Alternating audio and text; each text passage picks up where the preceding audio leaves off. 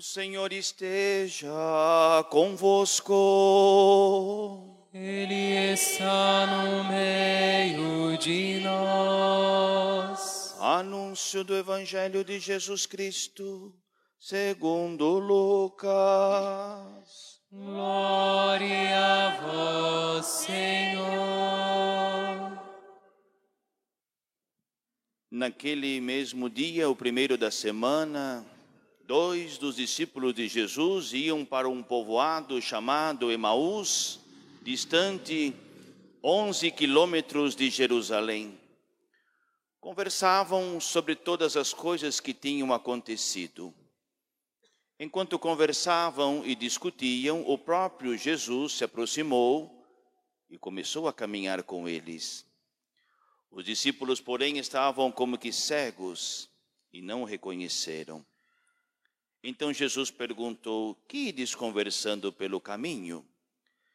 Eles pararam com o rosto triste, e um deles, chamado Cleófas, lhe disse: Tu és o único peregrino em Jerusalém que não sabe o que lá aconteceu nestes últimos dias? Ele perguntou: que foi? Os discípulos responderam: Que aconteceu com Jesus, o Nazareno, que foi um profeta, poderoso em obras e palavras, diante de Deus e diante de todo o povo. Nossos sumos sacerdotes e nossos chefes o entregaram para ser condenado à morte e o crucificaram. Nós esperávamos que ele fosse libertar Israel, mas apesar de tudo isso, já faz três dias que todas essas coisas aconteceram. É verdade que algumas mulheres do nosso grupo nos deram um susto. Elas foram de madrugada ao túmulo e não encontraram o corpo dele. Então voltaram dizendo que tinham visto anjos e que estes afirmaram que Jesus está vivo. Alguns dos nossos foram ao túmulo e encontraram as coisas como as mulheres tinham dito. A ele, porém, ninguém o viu. Então Jesus lhes disse: Como sois sem inteligência e lentos para crer em tudo que os profetas falaram. Será que o Cristo não devia sofrer tudo isso para entrar na sua glória? E começando por Moisés e passando pelos profetas, explicava aos discípulos todas as passagens da Escritura que falavam a respeito dele. Quando chegaram perto do povoado para onde iam, Jesus fez de conta que ia mais adiante. Eles, porém, insistiram com Jesus, dizendo: Fica conosco, já é tarde e a noite vem chegando. Jesus entrou para ficar com eles. Quando se sentou à mesa com eles, tomou o pão, abençoou-o, partiu-o e lhes distribuiu. Nisso os olhos dos discípulos se abriram e eles reconheceram Jesus. Jesus, porém, desapareceu da frente deles. Então um disse ao outro: Não estava ardendo o nosso coração quando ele nos falava pelo caminho e nos explicava as Escrituras. Naquela mesma hora, eles se levantaram e voltaram para Jerusalém, onde encontraram os onze reunidos com os outros. E estes confirmaram: realmente o Senhor ressuscitou e apareceu a Simão. Então os dois contaram o que tinha acontecido no caminho e como tinham reconhecido Jesus ao partir o pão. Palavra palavra da salvação.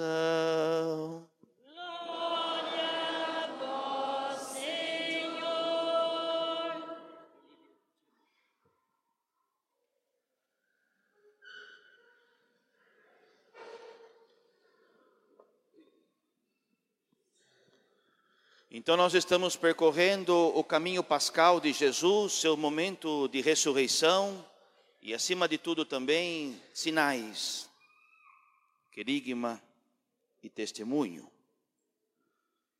Nós estamos desejosos de que o Senhor ressuscitado venha na minha vida ou no meu coração, para podermos experimentar o que os discípulos e apóstolos experimentaram.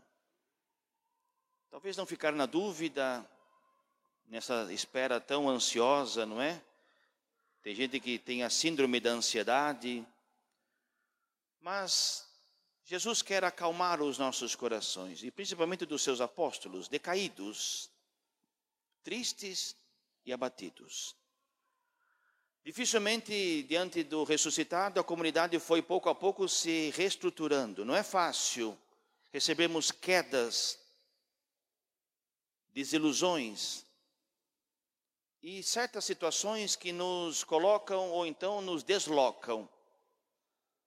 A comunidade ainda está muito insegura. Primeiro, porque estão com algo que se chama culpabilidade. Arrependidos.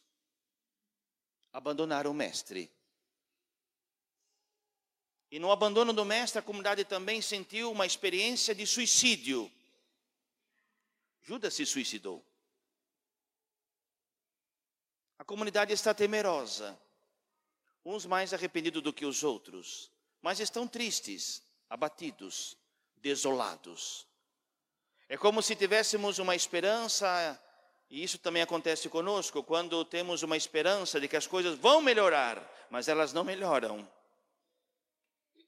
Quando nós achávamos que aquele casamento ia dar certo, aquele relacionamento afetivo humano, aquele trabalho, aquela viagem, aquela amizade, aquele empreendimento, não sei se vocês já sentiram, creio que todos, algo que se chama frustração, choro, abatimento. Está triste por quê? Não estou bem. Pensei em alguma coisa, pensando que ia dar certo. Pensei que o meu namoro, o meu noivado, o meu casamento, o meu emprego. Eu pensei que aquela comunidade, de vez em quando frustramos na comunidade. E tudo isso vai envolvendo o coração dos apóstolos. Por isso que domingo passado ele se coloca no meio deles e diz a paz. Sopra o Espírito Santo para reavivar o dom, para acalentar o coração. Porque Jesus realmente aposta em nossas vidas. Nós podemos estar decepcionados com as pessoas, mas nunca se decepcione com Ele porque Ele não vem fazer suas vontades. Ele não vem te dar saúde e dinheiro no bolso. Não, não vem. E também não barganhe com Ele as coisas. Isso não é fé. Isso é mercantilismo religioso. Ah, eu vou para Aparecida a pé. Falei, vai com Deus. Ah, eu vou pegar, vai, vai na paz. Ah, eu estou fazendo isso, vai para quê? Ah, porque eu preciso de uma graça. A graça é a missa. A graça é a sua fidelidade. A graça é não trocar Ele, Jesus, por nada. Nem viagem, nem churrasco, nem PlayStation, nem celular, nem amigos, nada. Isso que Ele quer de você. Agora não fica barganhando. Ah, eu preciso disso porque eu vou fazer aquilo. Ah, porque não. Ele já foi sacrificado, morto, torturado, macerado na cruz por você e por mim. Não precisa mais de sofrimento. Por mais que a vida seja um sofrimento, por mais que para amar melhor temos que passar pelo caminho do Calvário. Porque se você quiser amar, vai ter que sofrer.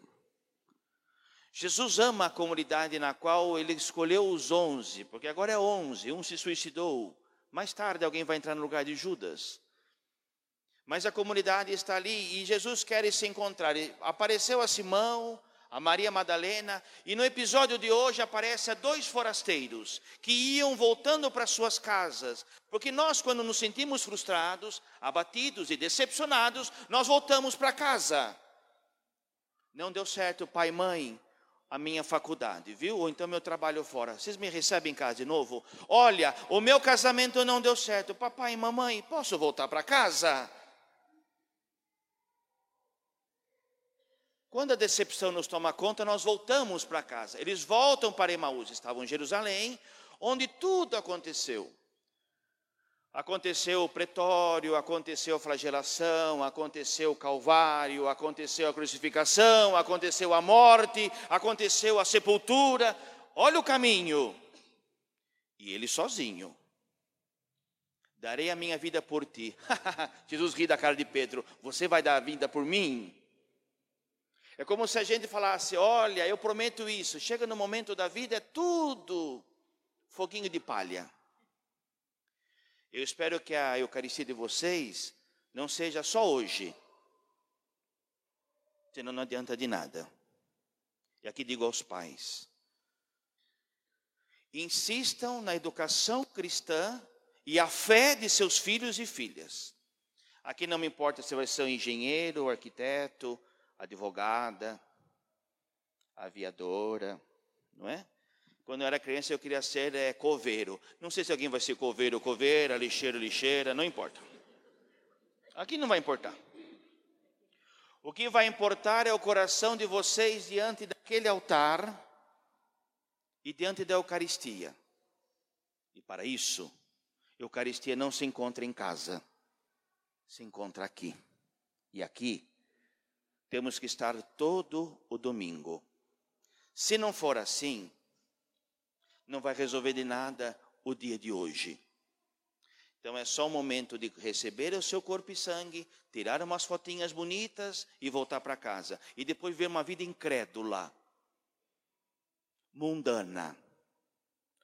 Pais, cuidem e zelem da educação cristã dos seus filhos e filhas. Estão muito preocupados do que eles vão ser? Muito preocupados com quem eles vão caminhar? Preocupados com quem eles vão se relacionar? Eu acho isso ótimo. Mas a maior preocupação é a herança cristã e o testemunho cristão que vocês estão deixando a eles. E isso começa em casa. Mesmo que nós, né, mesmo nós, eu digo os catequistas, mesmo que os catequistas né, se esforcem, conheçam, mas os pais, vocês têm que ajudar a igreja para essa educação da família cristã, a igreja doméstica. É aqui em casa que vamos conversar e rezar.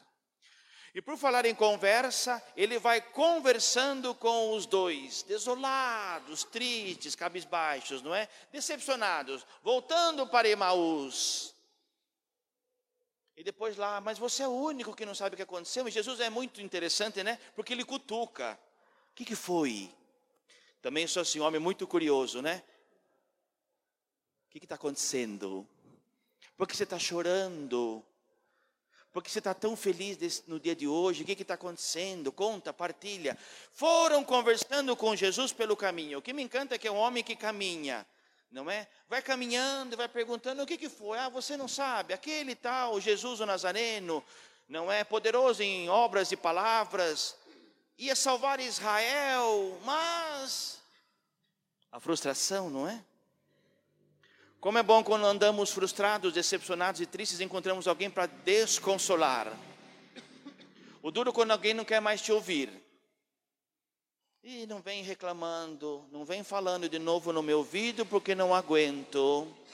Não vem de novo falando. E tem gente que tem essa necessidade. De vez em quando atendo as pessoas, elas choram, choram. Eu dei duas palavrinhas, chora, chora. Eu fico lá esperando, acabou o choro enxugou as lágrimas, dou umas duas ou três palavrinhas e fala: Obrigado, Padre, por me ouvir. Nem ouvi, foi chorar. De vez em quando precisamos deste ombro amigo, desta pessoa. Eu não sei se no casamento isso está havendo ou não está havendo, não é? Porque também é importante, a gente casa para ser feliz, mas também preciso de um respaldo, de um sustento nos meus reveses da vida. Não preciso estar todo dia bom e humorado e dizendo, né? que de vez em quando a vida nos decepciona. Frustrações nos chegam, abatimento, não é? Recai sobre nós, de vez em quando chamada depressão toma conta da vida da gente. E muitos de nós, infelizmente, no dia de hoje já pensamos, não é o que não deveríamos pensar, mas já passou pela minha cabeça. Por que, que eu não tiro a minha vida? E Ele é vida. É porque está faltando debruçar o nosso coração primeiro e nossa vida nessa primeira mesa de casada não é sua nem dela, e nem dela e nem sua. E se vive em família, nós temos que entrar juntos, porque a minha família sofria junto. Quando alguém morria, quando alguém estava doente, quando faltava dinheiro, quando passávamos quase fome, todos sofriam juntos. O que eu não posso dizer, se vira. Essa palavra não é cristã, hein? E muito menos de Deus. Se vira o mundo que descarta, joga fora, não quer saber. Se você tem dinheiro, você não tem. Se você não tem, você não é ninguém. Isso é o mundo.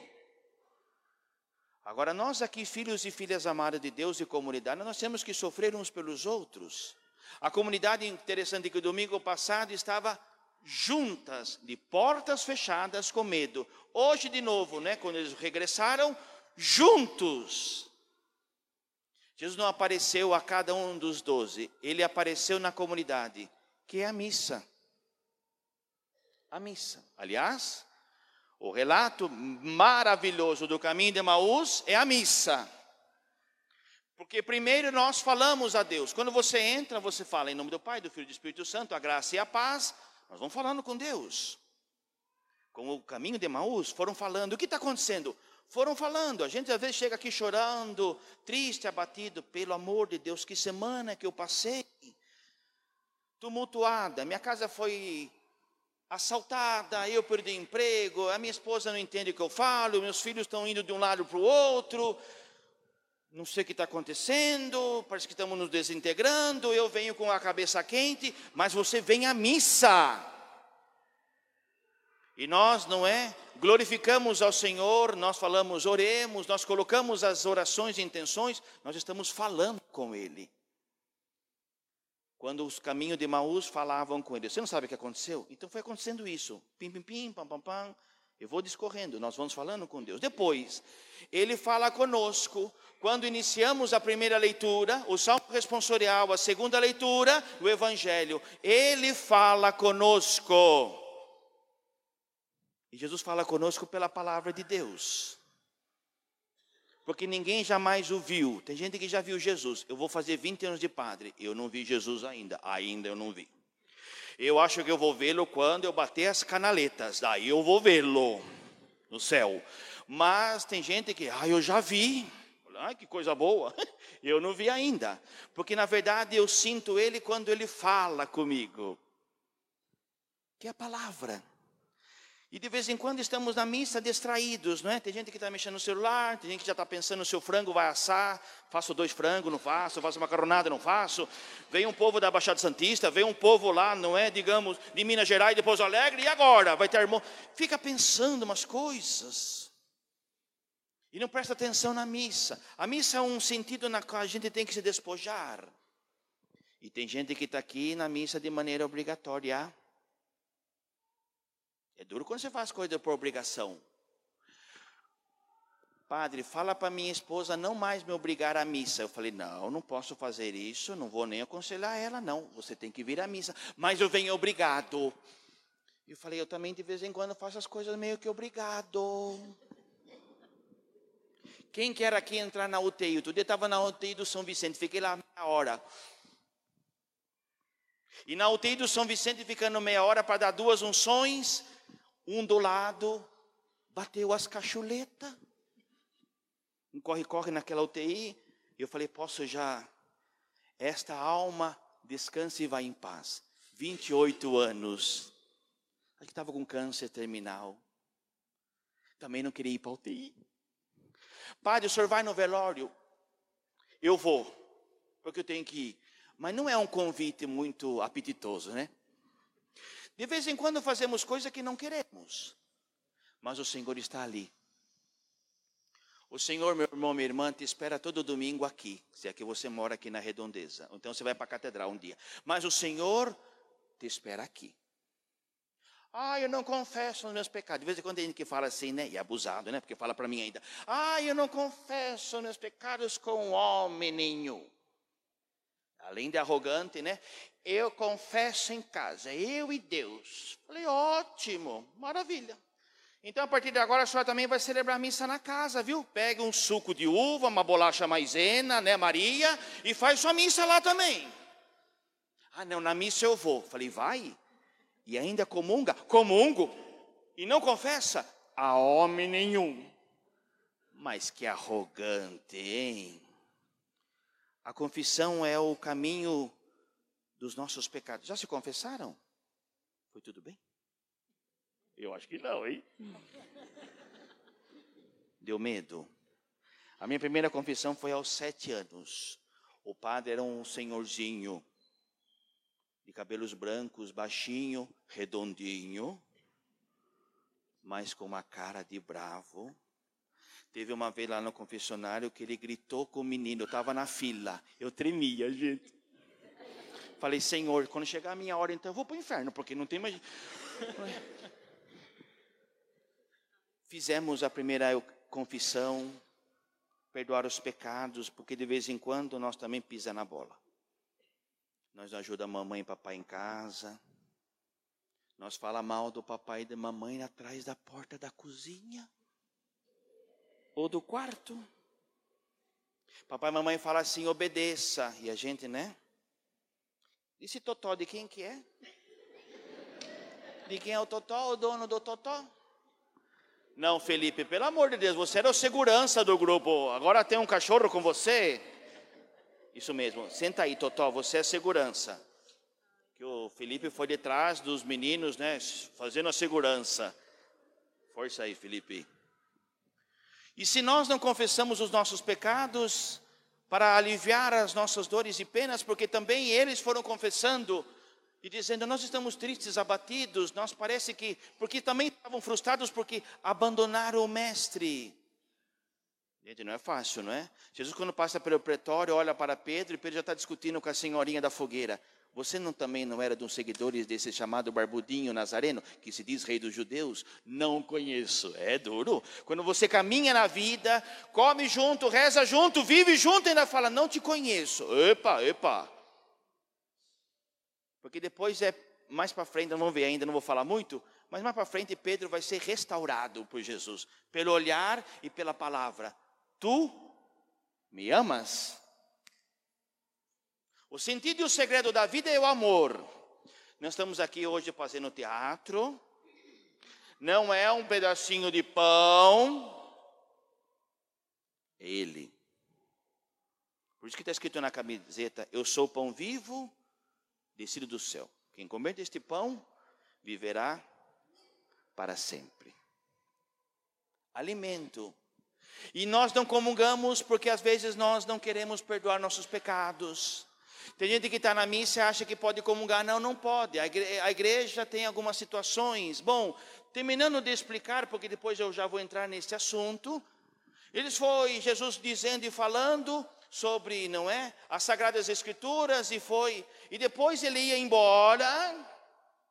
Não, não, não vai embora, tá tão bom você aqui. Fica para janta porque já tomou, né? Já tomou o nosso tempo e nós estamos experimentando uma coisa tão boa aqui dentro de nós, é quando a gente, não é, se entrega à palavra de Deus e ele vem falar para nós. E nosso coração vai se ardendo, porque para mim, para mim, não sei para vocês, mas para mim, tudo tem sentido e razão, cura e libertação na palavra de Deus. Não é um tênis novo, não é um iPhone 14, não é uma viajazinha lá para Guarujá ou Cubatão, não é para refrescar lá na praia. Não, isso aí ajuda, mas não é o importante. O importante é Ele. Eu preciso dessa palavra.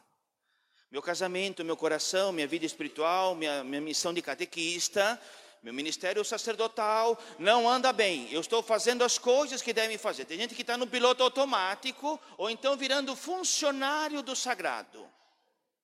Não viemos aqui para cumprir tabela. Ninguém aqui tem que bater cartão. Estamos aqui porque Ele amamos e Ele conhece o nosso coração e Ele sabe que nós não estamos bem. Podemos maquiar, é como dizia uma amiga minha, né? A aeromoça. Falei, nossa, como você está bonita, elegante. Falou, padre, eu tenho que trabalhar sim. Mas o meu coração, padre, dentro não está bem. Eu falei, não chora, senão vai riscar o rímel do seu rosto e você tem que trabalhar, porque você sabe, era moça no avião, né? Para quem já viajou de avião, então alguém que tem um trabalho. Olá, né? Bom dia, boa tarde, como é que você está? Tudo bem? Mas dentro, dentro, um desastre. O Senhor quer curar o nosso coração, meu irmão, minha irmã. Ele quer fazer uma sanação. E eu fico encantado porque foi conversando, explicando, e a palavra, não é? Porque depois da palavra de Deus, próximo, a próxima mesa, depois que a fervorou, eu entendi, Senhor, salva-me, cura-me, liberta-me, o meu casamento, minha vida, Senhor. Quando nós entendemos aqui, passamos por esta outra mesa, catequizandos e catequizandas, é aqui que vai abrir os olhos dos seis. Abriram os olhos quando ele ficou não foi embora, fica conosco, já é tarde. Fica comigo, Senhor, fica na nossa vida. Ao partir o pão, os seus olhos se abriram. Mas que maravilha! Agora estou entendendo o processo da minha vida. Até então eu estava no mundo e na igreja. Até então eu estava no bar tomando as minhas pingas e vivendo, bom, vivendo, não é? Fazendo de conta que eu estava em casa. Dia uma senhora perguntou: o que eu faço com meu marido que está no bar? Eu falei: vai buscar ele. E ela foi mesmo, gente. Pegou um pau de macarrão, falei, pelo amor de Senhor Jesus Cristo, não falei para você pegar. Pegou, ficou na porta do bar assim, falou: ou você volta para casa, ou o pau vai torar. Falei, Senhor da glória. Ele pianinho, e eu estava detrás dela. Falei, você não vai bater o pau, eu vou te ajudar. Falou, padre, vamos lá comigo, porque eu conhecia. Falei, vamos resgatar essa alma, né? E já passei por cada situação para resgatar almas, então vamos lá. Falei, mas você não vai bater com o pau. Fiquei na porta assim. Quando ele me viu, ficou branco, pálido. Já estava meio mais ou menos, eu falei, vamos para casa, né? Vamos para casa, falei, vamos pegar, vamos dar um banho frio. Começamos depois um processo, foi internado, é só para explicar, foi internado e depois, hoje é um homem restaurado. É porque de vez em quando o pastor tem que ir detrás de suas ovelhas. O Senhor ajuda, mas onde que é? Ah, meu Pai do céu.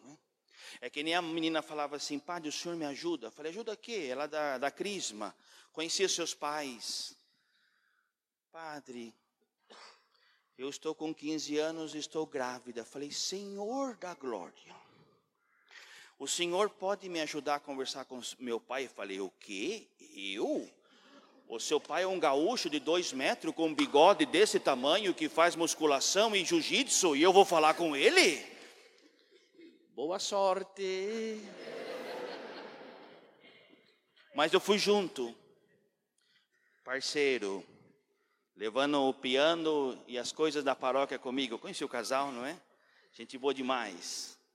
Mas foi um pouquinho tumultuoso, é porque os pais, não é? filha e filho, isso também passa por vocês, viu? Papai e mamãe confiou em vocês. E você nos decepcionou. Eu, de vez em quando, em casa, vamos conversar. Fiquei sabendo de um trelelê aí. E sua mãe e eu, sua mãe e eu, eu e sua mãe. Educação de filho e filha não é só pai. E nem só mãe. É os dois. E minha casa, minhas regras. Minha casa, minhas regras. Quando vocês voarem, sair do ninho da casa, vocês vão fazer o que for. Mas até então, papai e mamãe quer preparar o coração de vocês.